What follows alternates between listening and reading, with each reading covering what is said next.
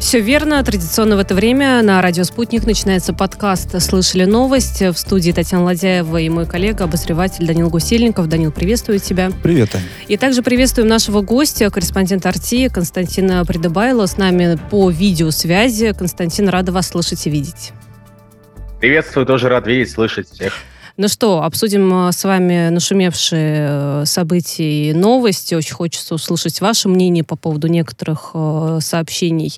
Начнем с того, что председатель Следственного комитета Александр Бастрыкин решил наградить Романа Ковалева медалью «Доблесть и отвага». Ну, напомним, это тот самый парень, ему двадцать пять лет, который решил заступиться за девушку в московском метро, и в итоге его избила пьяная компания из троих человек.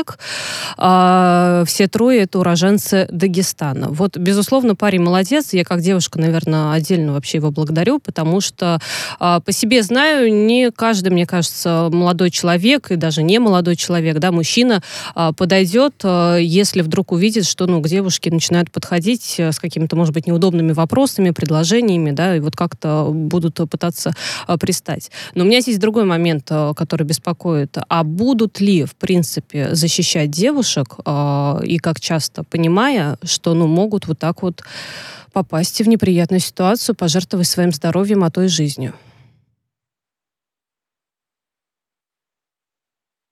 Константин? А, ко мне вопрос? Да. Хорошо, я думал... Это, нет, я это думал, такой Данил философский, да, ответит, это философский вопрос. Ответит, и, э, он, он хочется услышать ваше мнение. Ну, мое мнение довольно простое и, на самом деле, печальное. Тоже периодически, когда ездишь в метро и наблюдаешь за разными ситуациями, которые происходят. Ну, зачастую, вот, кстати говоря, вот вы сказали о том, что молодые и немолодые люди. К сожалению, чаще всего даже быстрее срабатывает реакция как раз-таки у пожилых людей, которые начинают заступаться за молодых девочек. То есть, например, ну, условно говоря, даже я пока не среагирую, я пока достану наушники, мы все э, слушаем музыку, смотрим сериалы в метро. Пока ты поймешь, рассмотришь, что происходит рядом с тобой, что за движуха, почему там кто-то, не знаю, там девушка, там, не знаю, выдергивает сумку. То есть пока ты сообразишь, э, зачастую уже какой-то реально дедушка успеет вписаться за нее и сказать: ребята, ну-ка прекратите, а-та-та.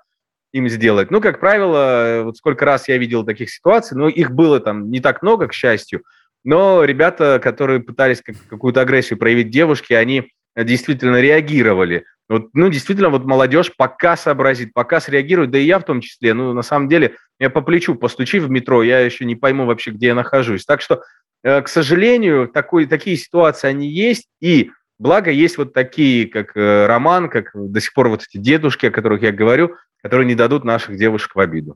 Слушайте, ну вот если нашим, наших дедов уже достаточно много медалей, то я так предполагаю, что для молодого человека вот из данной истории, для него это первая э, медаль, награда, я не знаю, как сказать правильно.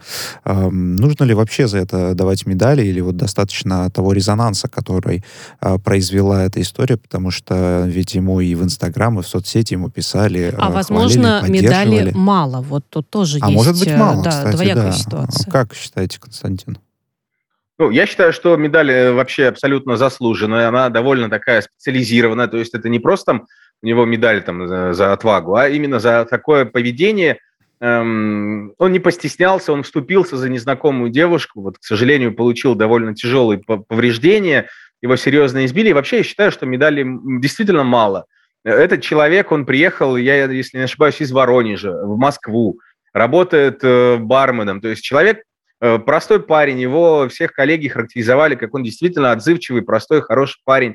Вот он приехал покорять Москву. Знаете, вот э, э, тяжело купить квартиру в Москве. Я думаю, что, не знаю, там с нашего правительства московского корона не упадет, если этому парню действительно там обеспечат его жильем на ближайшие несколько лет в, как- в каком-то формате, возможно. Ну, не говорил дарить квартиру, но в каком-то, не знаю, там, типа льготного кредитования. Сильнее, да. Угу. Конечно, потому что он сейчас выйдет из больницы, ему где-то нужно пройти реабилитацию. То есть он в любом случае не сможет какое-то время работать, ему нужно будет продолжать лечение. Где он будет жить? Где-то, не знаю, там, побираться, бомжевать? Ну да, ему сейчас на карту накидают, но это неравнодушные граждане. А что государство даст, кроме медали? Я считаю, что ему должны действительно там, найти возможность среди, может быть, каких-то вот реновационных домов, квартир, найти хотя бы он молодой парень, там, ему однокомнатной квартиры выше крыши хватит. Слушайте, ну, на самом деле, странная какая-то история получается. Я, конечно, понимаю, что если власти всех будут, кто совершил добрые поступки, вознаграждать а, квартирами и, скажем так, какими-то бонусами... Больших дел будет, а, да, добрых, добрых, добрых дел, дел будет больше, больше, но ведь это, ну, с точки зрения морали как-то, ну, неправильно, что ли, потому что он ведь не за квартиру ушел и И не за какие-то деньги. Слушай, а я с тобой не согласна. Вот буквально вчера, выходя поздно вечером после смены из метро, я проходила мимо двух парней, уж не знаю там точно родом они откуда, абсолютно пьяных, вот в таком же виде, которые, ну вот, любая девушка идет, он к любой подходит, что-то там невнятно говорит, и, слава богу, что отходит, и нету какое-то продолжение этой истории. Но ты думаешь, что, мимо кто-то шел и что-то кому-то сделали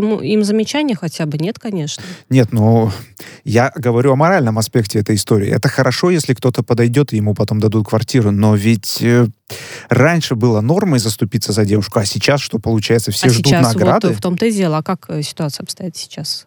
Константин, ваше мнение? Ну вот как раз-таки, чтобы эту ситуацию преломить, вот того самого молчаливого соглашательства, о котором говорили э, как раз-таки и свидетельница этой драки говорила, и сам Роман, он рассказывал, что там полвагона было Они людей. Они отошли и просто всем... все. Да. И они отошли. Так вот, чтобы переломить вот эту тенденцию молчаливого соглашательства, человек, э, ну, чем-то нужно э, нас, э, к сожалению, наше общество сейчас поощрять. Ну, например, возьмем такой не очень, мне кажется, корректный пример, но он недавний просто. Олимпиада. Вот приехали олимпийцы с медалями, им там подарили машины, и у них там денежные призы. Они же тоже не ради денег туда шли на эту Олимпиаду, они всю жизнь работали, чтобы э, занимались спортом, чтобы побороться за олимпийские награды. Они победили, им достаточно одной медали, но им тут же еще в плечи там машину дарят, там э, честь и там пиарят их и так далее. Чем этот парень отличается от олимпийского чемпиона? Я считаю, что он олимпийский чемпион э, на улице сейчас. К сожалению, возможно, э, по физическим каким-то параметрам он эту драку проиграл, но как мужик, как по моральным аспектам, он абсолютный олимпийский уличный чемпион. Победитель. Я считаю, что он заслужил угу.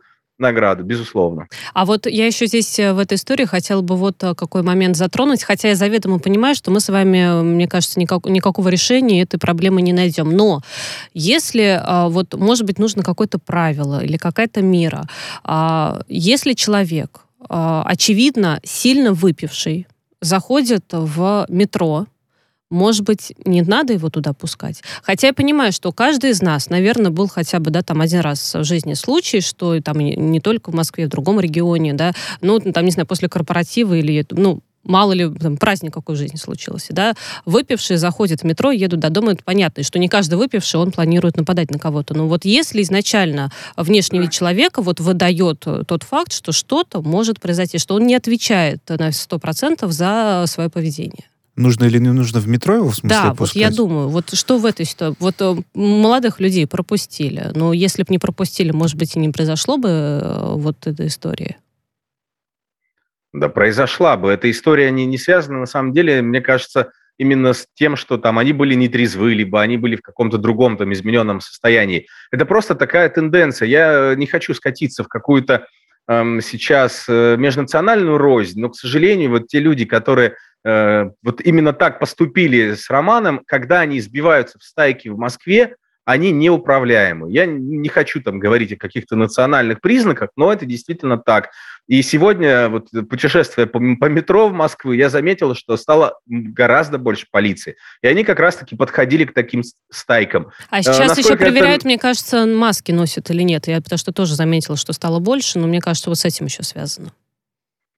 Ну, возможно, и с этим, но здесь конкретно я заметил, что как раз-таки подходили к похожим вот кавказской национальности, там, среднеазиатской внешности и так далее. Но это же не решает проблему. Ну, пьяный, не пьяный. Здесь именно ситуация в том, что вот эти люди, извините, сбившись в стаю, они действительно чувствуют себя безнаказанными, потому что понимают, что полиции в метро, пока ты до нее докричишься, пока эти люди догадались, там несколько минут прошло, и парни избивали, кто-то догадался нажать кнопку «Связь с машинистом». Да если бы ему сразу среагировали, неважно кто, мужчина, женщина. И с другой стороны, мне кажется, мы даже не знаем, как вести себя в подобной ситуации. Это да, это стрессовая Мах... ситуация. Как раз хотел сказать, что неизвестно, как каждый из нас, конечно, поступит вот во время какого-то подобного происшествия. Сообразим ли мы тоже вот так быстро, как это надо, ну, как и себя правильно... Ли на да, это. И решимся ли на что-то. Я предлагаю перейти к следующей теме, про нашего сограждан поговорим. Основателю группы ай би Илье Сачкову предъявили обвинение в госизмене. Значит, единственный такой вот комментарий, который есть, предъявлено обвинение в выдаче сведений, соответствующих, составляющих государственную тайну. Защита уже обжаловала это решение в Мосгорсуде, и апелляционная инстанция рассмотрит жалобу на арест двадцать первого октября. Никакие детали, ну, понятное дело, что не разглашаются, потому что связано все с гостайной.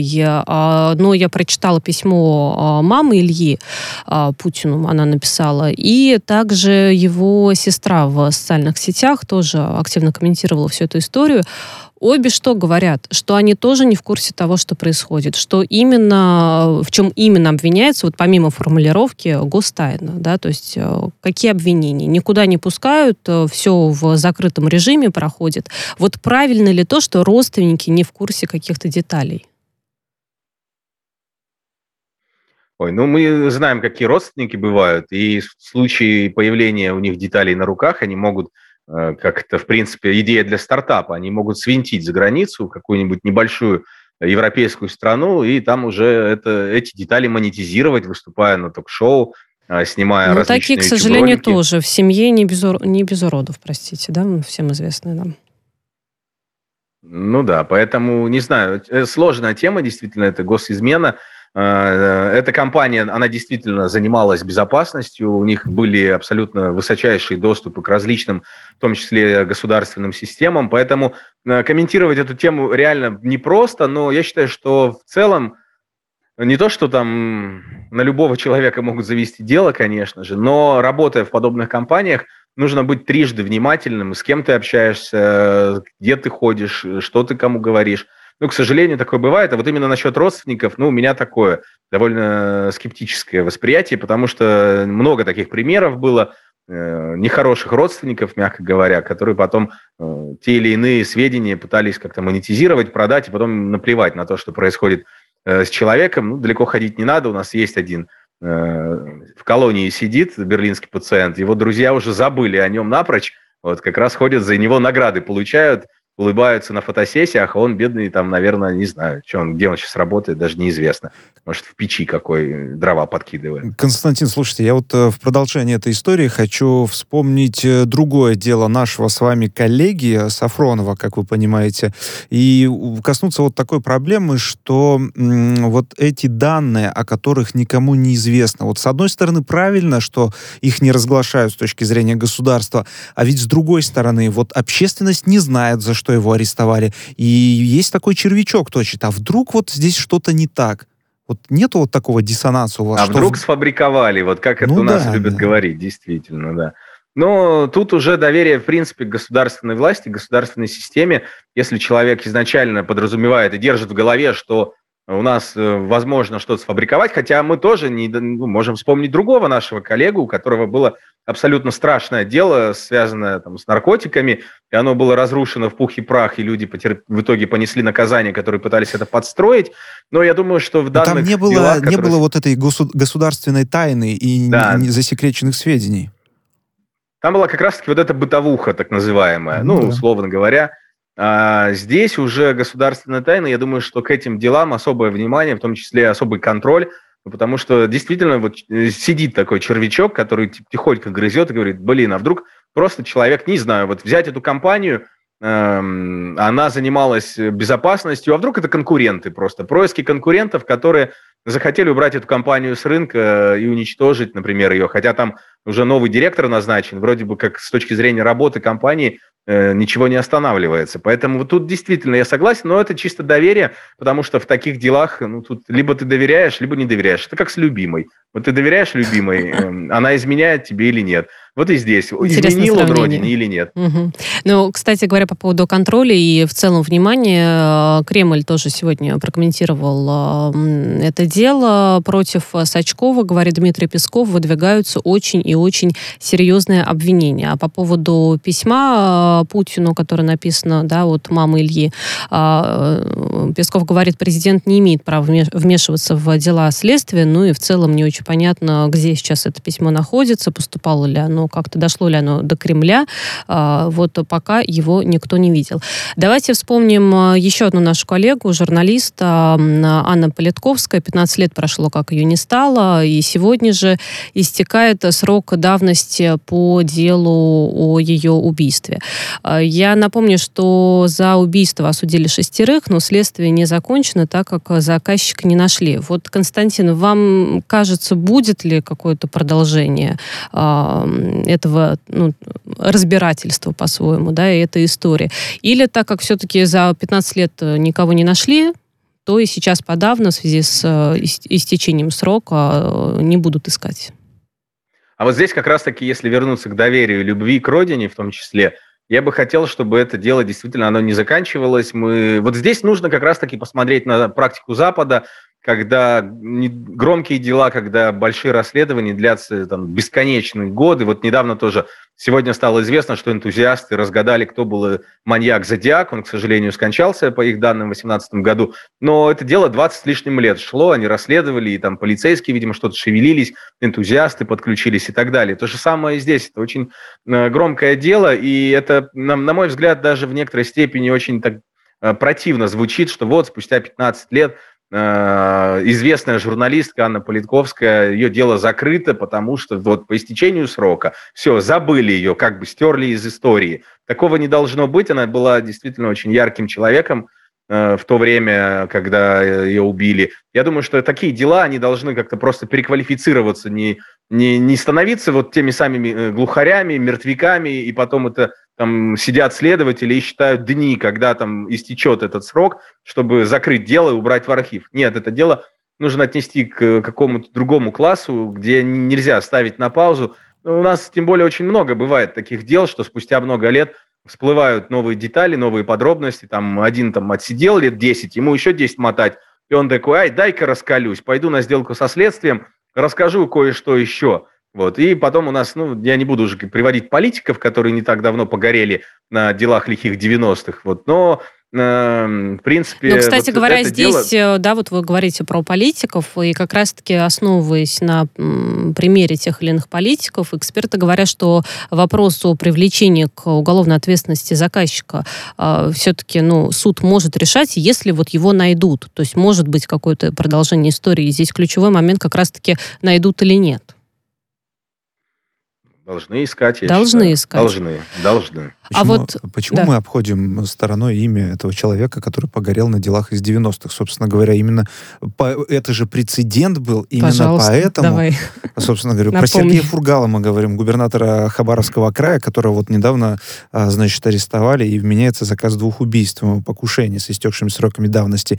И вот как раз в этом ключе мы и говорим о том, что э, суд может, если захочет, не то что продолжить, а вот как бы возобновить это дело, если найдутся, значит, ну, скажем так, просто концы, да, если найдется заказчик, то снова можно возобновить. То есть пятнадцать лет это вот не... Но вопрос-то как раз в том, что за пятнадцать лет не нашли, а сейчас, ну, что должно произойти? Да, то есть как, как, как найдут, если искать не будут? Вот мне кажется, вот в этом проблема. Ну, а так и хорошо искали. Тут еще другая проблема. Тут, там, там же в деле Политковской нашли двоих. Один исполнитель, другой организатор. Ну, видимо, плохо с ними разговаривали, потому что, э, я же говорю, они могли отсидеть уже там лет семь-десять. А там кто-то сейчас из них обещал какие-то имена назвать, в итоге так и не назвал. Вот, да. Как раз-таки, а ему можно зайти сейчас и сказать, ну что, дорогой, ты будешь рассказывать? Тогда мы тебе, может быть, там, не знаю, там, э, у нас же еще закон о защите свидетелей, э, вроде как о нем говорили, потом перестали говорить.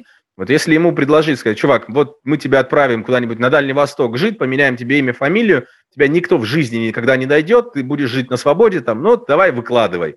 И он посидит, подумает, такой, ну, ладно, я вам все расскажу. Такое тоже вполне возможно, но просто сделал ли это кто-то? То есть это Мне кажется, что уже какое-то время действительно на это дело просто забили, и все. И пока там кто-то сам не проговорится, вот из этих э, сидящих по этому делу, проходящих, не постучит в дверь и не скажет: ребята, я, я готов все рассказать. Оно таки будет вот этим глухарем, и оно уже закрыто, по сути, по большому счету, потому что истек срок давности. А здесь нужно просто работать с людьми. Я считаю, что вот такие дела, они не должны останавливаться вообще никогда, пока реально не будет распутан полный клубок. Даже если люди, которые заказали Политковскую, исполняли все это наказание, даже если они умрут и э, останется один старец, который все это расскажет и нарисует схему, счастье нам. И неважно, наверное, через сколько России. Лет в этой ситуации, лучше да. поздно, чем никогда, как говорится. А вот ну, в завершении этой темы, ведь ну, убийство, мы все знаем, Анны Политковской связывают с ее профессиональной деятельностью.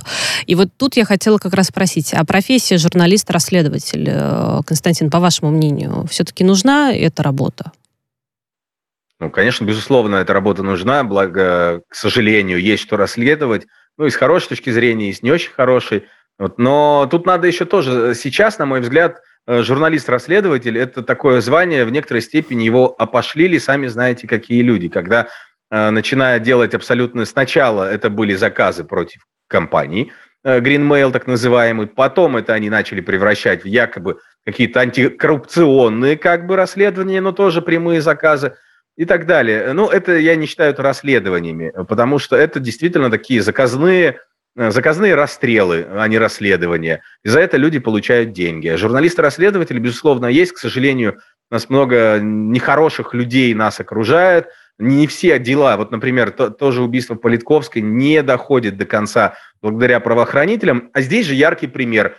Энтузиасты, пользователи форума разгадали, кто э, маньяк-зодиак. Ну вот, то есть, вот и на этом фоне новость о закрытии дела Политковской, она, конечно, э, смотрится довольно странно, потому что ну, там вот тридцать лет, сорок расследуют, и ничего, вроде все в порядке. Даже как-то люди подключаются, эти, эти дела открыты, как тот же зодиак расшифровался, потому что все материалы были опубликованы, и любой человек, любой пользователь интернета мог изучить эти записки, мог изучить фотографии. Люди вот просто от нечего делать, у них такое хобби, это собрали. О деле Политковской мы знаем только то, что публиковалось только в самом начале этого расследования, потом, когда поймали двух этих людей и их осудили, и все, мы больше ну, ничего не знаем. Там не только двух, там, да, там не, не, чуть, чуть побольше человек всего. А, еще хочется какой вопрос затронуть. Премьер-министр Михаил Мишустин утвердил перечень из новых сорока двух стратегических инициатив социально-экономического развития. В общем, это федеральные проекты а, до двадцать четвёртого и до тридцатого годов. Всего шесть ключевых направлений. Социальная сфера, строительство, экология, цифровая а, трансформация, технологический рывок и э, государство для граждан. Вот э, такая формулировка. А какое направление с перспективой на пять-десять лет, э, Константин, вам кажется более важным вот в этом перечне? Ой, ну, на самом деле, я всегда с интересами и с такой легкой завистью смотрю на все эти э, направления, перспективы, национальные какие-то идеи. А почему вот. С завистью? Но... Можно сразу уточнить? Ну, потому что кто-то, кто-то умеет это использовать, кто-то, я думаю, где-то уже придумал какой-то там проект, какую-то инициативу, которая под это э, все ляжет, и это можно будет использовать во благо людям, создавая какие-то проекты и так далее. Ну, Константин вот, просто мне... знает, сколько выделено денег на эту программу, поэтому с завистью смотрит. Ну, там всегда, в принципе, не жалеют, но очень часто это получается пшик. Мне, безусловно, меня заинтересовала экология, потому что об экологии сейчас очень много говорят. Ну, вот мы знаем, что э, и в Европе там вводят э, вот эти все углеродные там, нормы и так далее. На нас они смотрят, ждут, что мы как-то будем тоже реагировать, хотя я не думаю, что нам с Европой удастся договориться, потому что они считают наши леса неконтролируемые. В общем, если кому-то удастся действительно сделать что-то классное в экологии, а попыток было очень много. Мы к экологии подходим, мне кажется, знаете, как эм, какой-то такой бодибилдер, который не может поднять вот тот самый вес, который, о котором он мечтал всю жизнь. Он подходит там раз э, от раза, там раз в месяц к этой штанге и такой пытается, но не может. Или там пауэрлифтер. Вот то же самое у нас с экологией. Мы пытаемся, но не можем.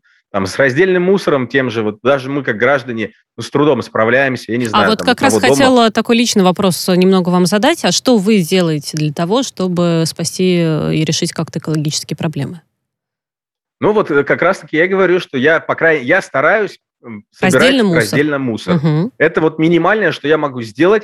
И, черт побери, это не всегда выходит, потому что ты сначала все скинешь в один пакет, потом почешешь голову. Потом ты поймешь, что что-то сделал не то.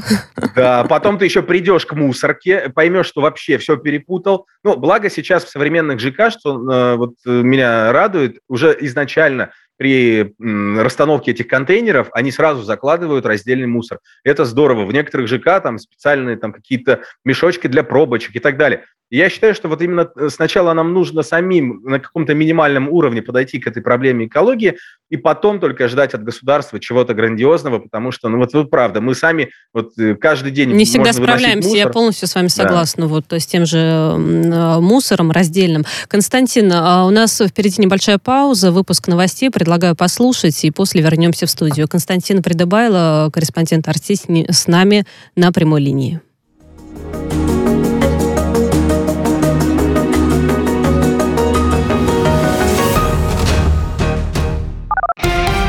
Радио «Спутник». Новости.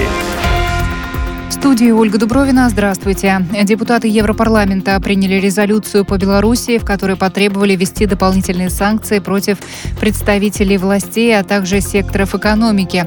Документ поддержали пятьсот шесть парламентариев, против проголосовали двадцать девять, сто тридцать девять воздержались. Депутаты призвали Евросовет на очередном, на очередном заседании двадцать первого и двадцать второго октября согласовать общий стратегический подход к санкциям против Минска и высказались за немедленное введение пятого пакета мер, который бы включил ответственных за миграционный кризис у границ Евросоюза. Резолюция Европейского парламента по международным вопросам носит декларативный характер. Республиканцы и демократы в Сенате договорились о повышении лимита госдолга США до начала декабря. Об этом объявил лидер демократического большинства в Сенате Чак Шумер. Он надеется, что завершить голосование удастся уже сегодня. Американская администрация призывает Конгресс немедленно поднять или отменить потолок заимствования и предупреждает, что в противном случае уже восемнадцатого октября будут исчерпаны возможности обслуживать финансовые обязательства. Один из российских моряков, задержанных в порту французского Дюнкерка, взят под стражу, еще один выпущен под подписку о невыезде. Однако следственные действия продолжаются, сообщила РИА Новости пресс-служба посольства России. Там отметили, что остальная информация по делу не разглашается властями в интересах следствия. В российском посольстве пообещали принять необходимые меры для защиты прав и интересов сограждан. Во вторник стало известно о задержании в порту Дюнкерка экипажа судна, на борту которого нашли более тонны кокаина. Под стражей оказались несколько российских моряков. Судно ходило под либерийским флагом. Судовладелец не имеет отношения к России. Запускается пилотная программа по ввозу трудовых мигрантов из Узбекистана на стройки России. Соответствующее постановление подписал премьер-министр Михаил Мишустин. В документе, опубликованном на официальном интернет-портале правовой информации, изложена схема ввоза десяти тысяч трудовых мигрантов из Узбекистана, привитых вакциной «Спутник Лайт». На первом этапе пилотной программы Минстрой должен сформировать перечень работодателей, желающих привлечь мигрантов и заключить с ними соглашение. Экс-президент Украины и лидер партии «Европейская солидарность» Петр Порошенко уснул на заседании Верховной Рады во время рассмотрения вопроса об отставке спикера. О случившемся написали СМИ, опубликовали снимок политика с закрытыми глазами, опущенной головой. Это не первый подобный инцидент с участием Порошенко. В две тысячи девятнадцатом уснувший на заседании Рады политик попал на видео.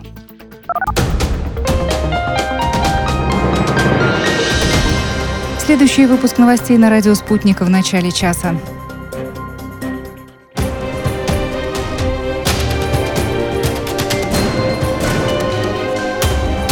Радио «Спутник». Говорим то, о чем другие молчат. Вчера по телеку видел. Мне тут по телефону сказали. В соцсетях только обсуждают, что... И так десятки раз каждый день. В эфире «Радио «Спутник». Всегда правильный ответ на вопрос. Слышали новость? В студии Татьяна Ладяева, Данил Гусельников, и мы беседуем с Константином Придыбайло, корреспондент эр ти. С нами на связи Константин, мы еще раз вас приветствуем. И я раз вас видеть и видите, слышите, я надеюсь, да. да.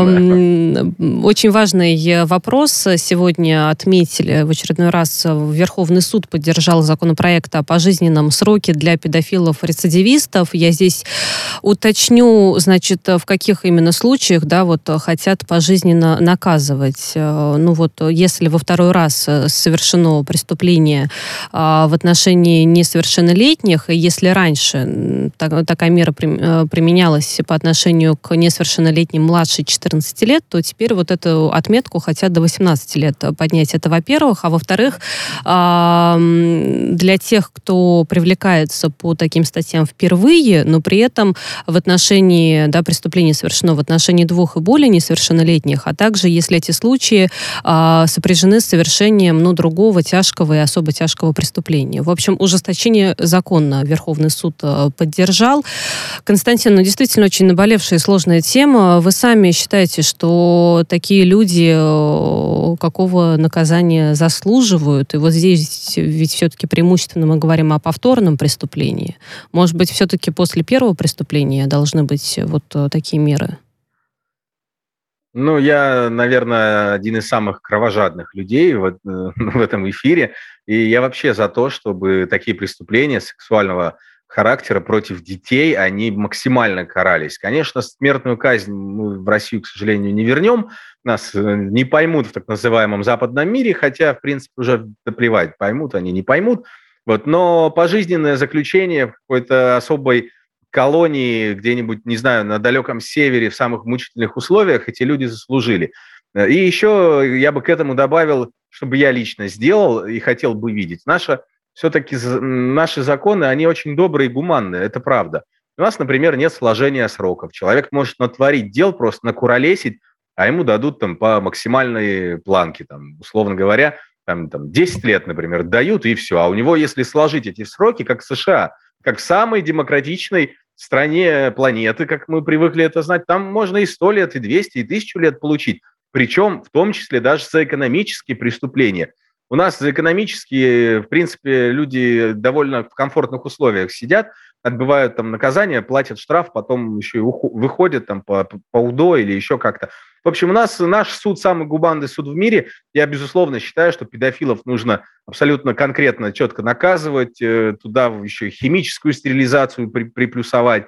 И все возможные... А здесь, понимаете, вот мы тоже, естественно, беседовали, поднимали этот сложный вопрос в других эфирах, и мнение от профессионалов, в том числе от э, психологов, психиатров, что э, это же все в голове у человека, и это, в принципе, чуть ли не как болезнь воспринимается, и даже если делать кастрацию, то ну, не поможет, потому что в голове это может сохраниться, и просто-напросто другие предметы могут использоваться.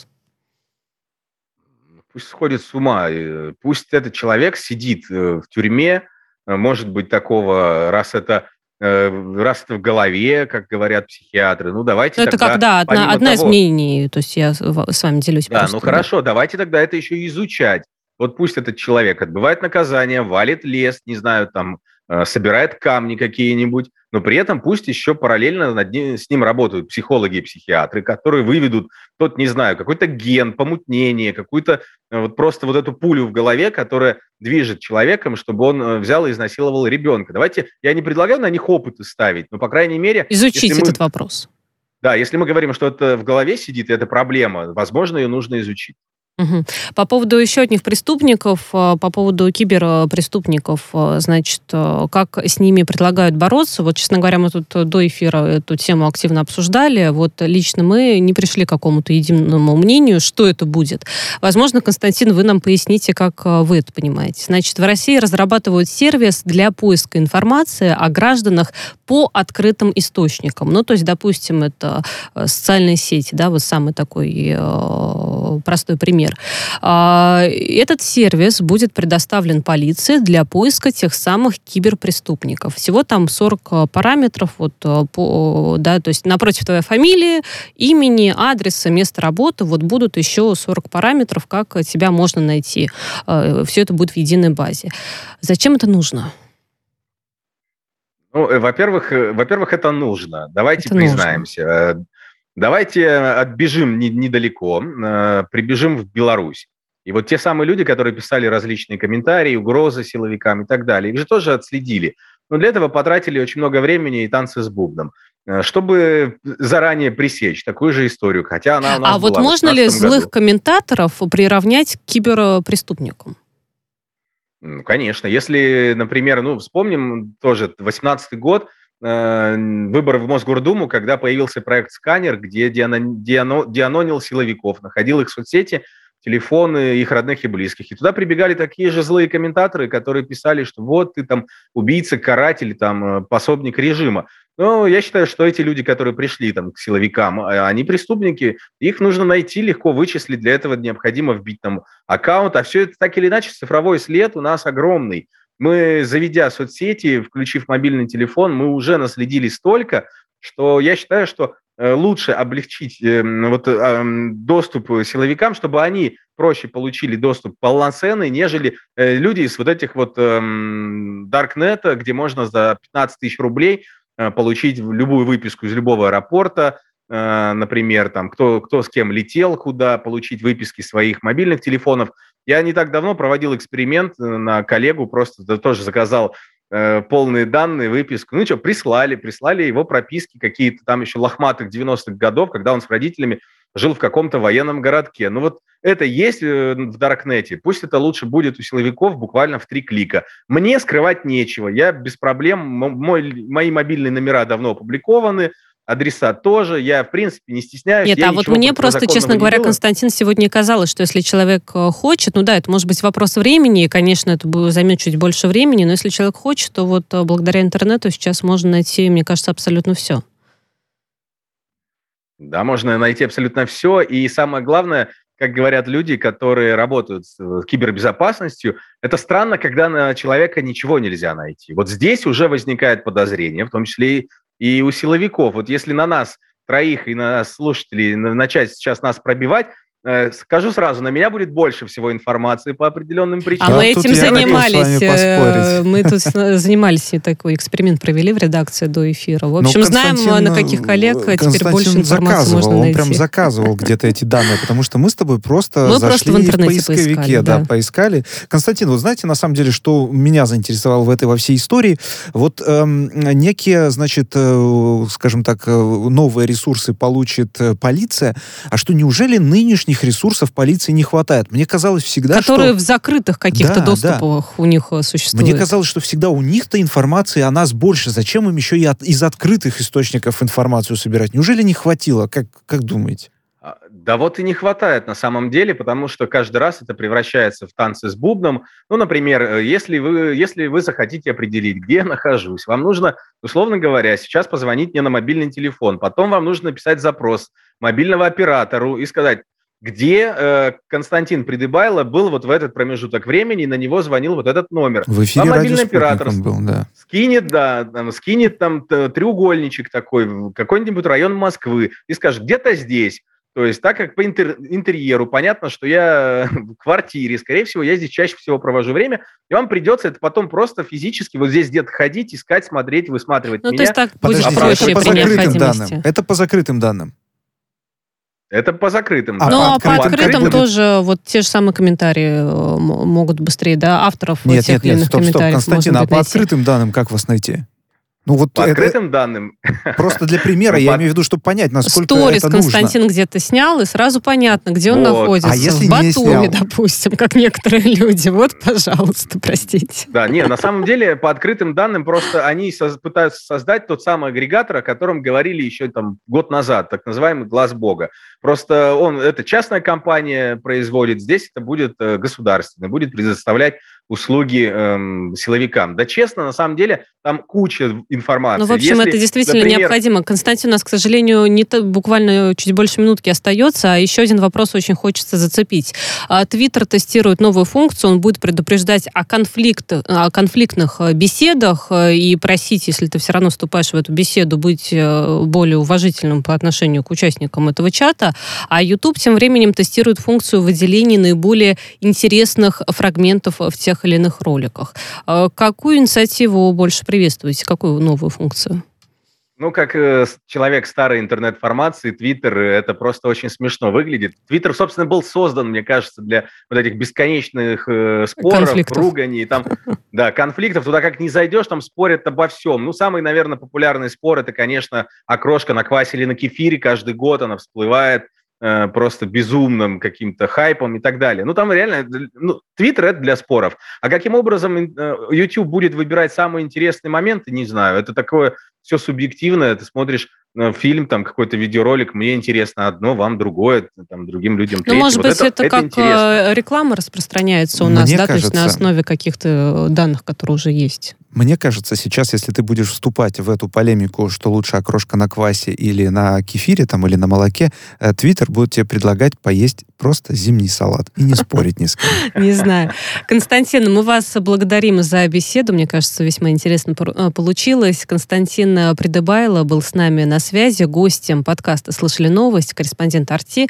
В студии работали Татьяна Ладяева и Данил Гусельников. Дань, спасибо. Спасибо.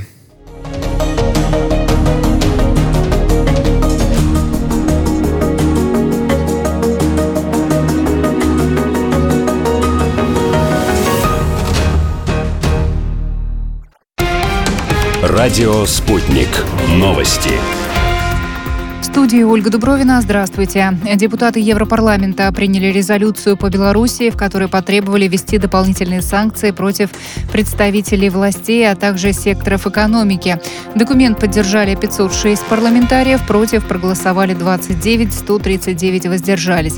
Депутаты призвали Евросовет на очередном, на очередном заседании двадцать первого и двадцать второго октября согласовать общий стратегический подход к санкциям против Минска и высказались за немедленное введение пятого пакета мер, который бы включил ответственных за миграционный кризис у границ Евросоюза. Резолюция Европейского парламента по международным вопросам носит декларативный характер. Республиканцы и демократы в Сенате договорились о повышении лимита госдолга США до начала декабря. Об этом объявил лидер демократического большинства в Сенате Чак Шумер. Он надеется, что завершить голосование удастся уже сегодня. Американская администрация призывает Конгресс немедленно поднять или отменить потолок заимствований и предупреждает, что в противном случае уже восемнадцатого октября будут исчерпаны возможности обслуживать финансовые обязательства. Один из российских моряков, задержанных в порту французского Дюнкерка, взят под стражу, еще один выпущен под подписку о невыезде. Однако следственные действия продолжаются, сообщила РИА Новости пресс-служба посольства России.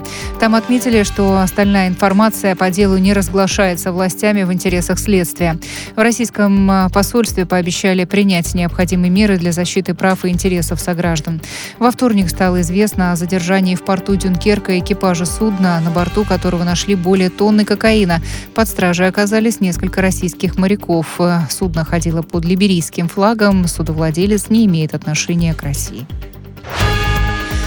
Запускается пилотная программа по ввозу трудовых мигрантов из Узбекистана на стройки России. Соответствующее постановление подписал премьер-министр Михаил Мишустин. В документе, опубликованном на официальном интернет-портале правовой информации, изложена схема ввоза десяти тысяч трудовых мигрантов из Узбекистана, привитых вакциной «Спутник Лайт». На первом этапе пилотной программы Минстрой должен сформировать перечень работодателей, желающих привлечь мигрантов и заключить с ними соглашение. Экс-президент Украины и лидер партии «Европейская солидарность» Петр Порошенко уснул на заседании Верховной Рады во время рассмотрения вопроса об отставке спикера. О случившемся написали СМИ, опубликовали снимок политика с закрытыми глазами, опущенной головой. Это не первый подобный инцидент с участием Порошенко. В две тысячи девятнадцатом уснувший на заседании Рады политик попал на видео.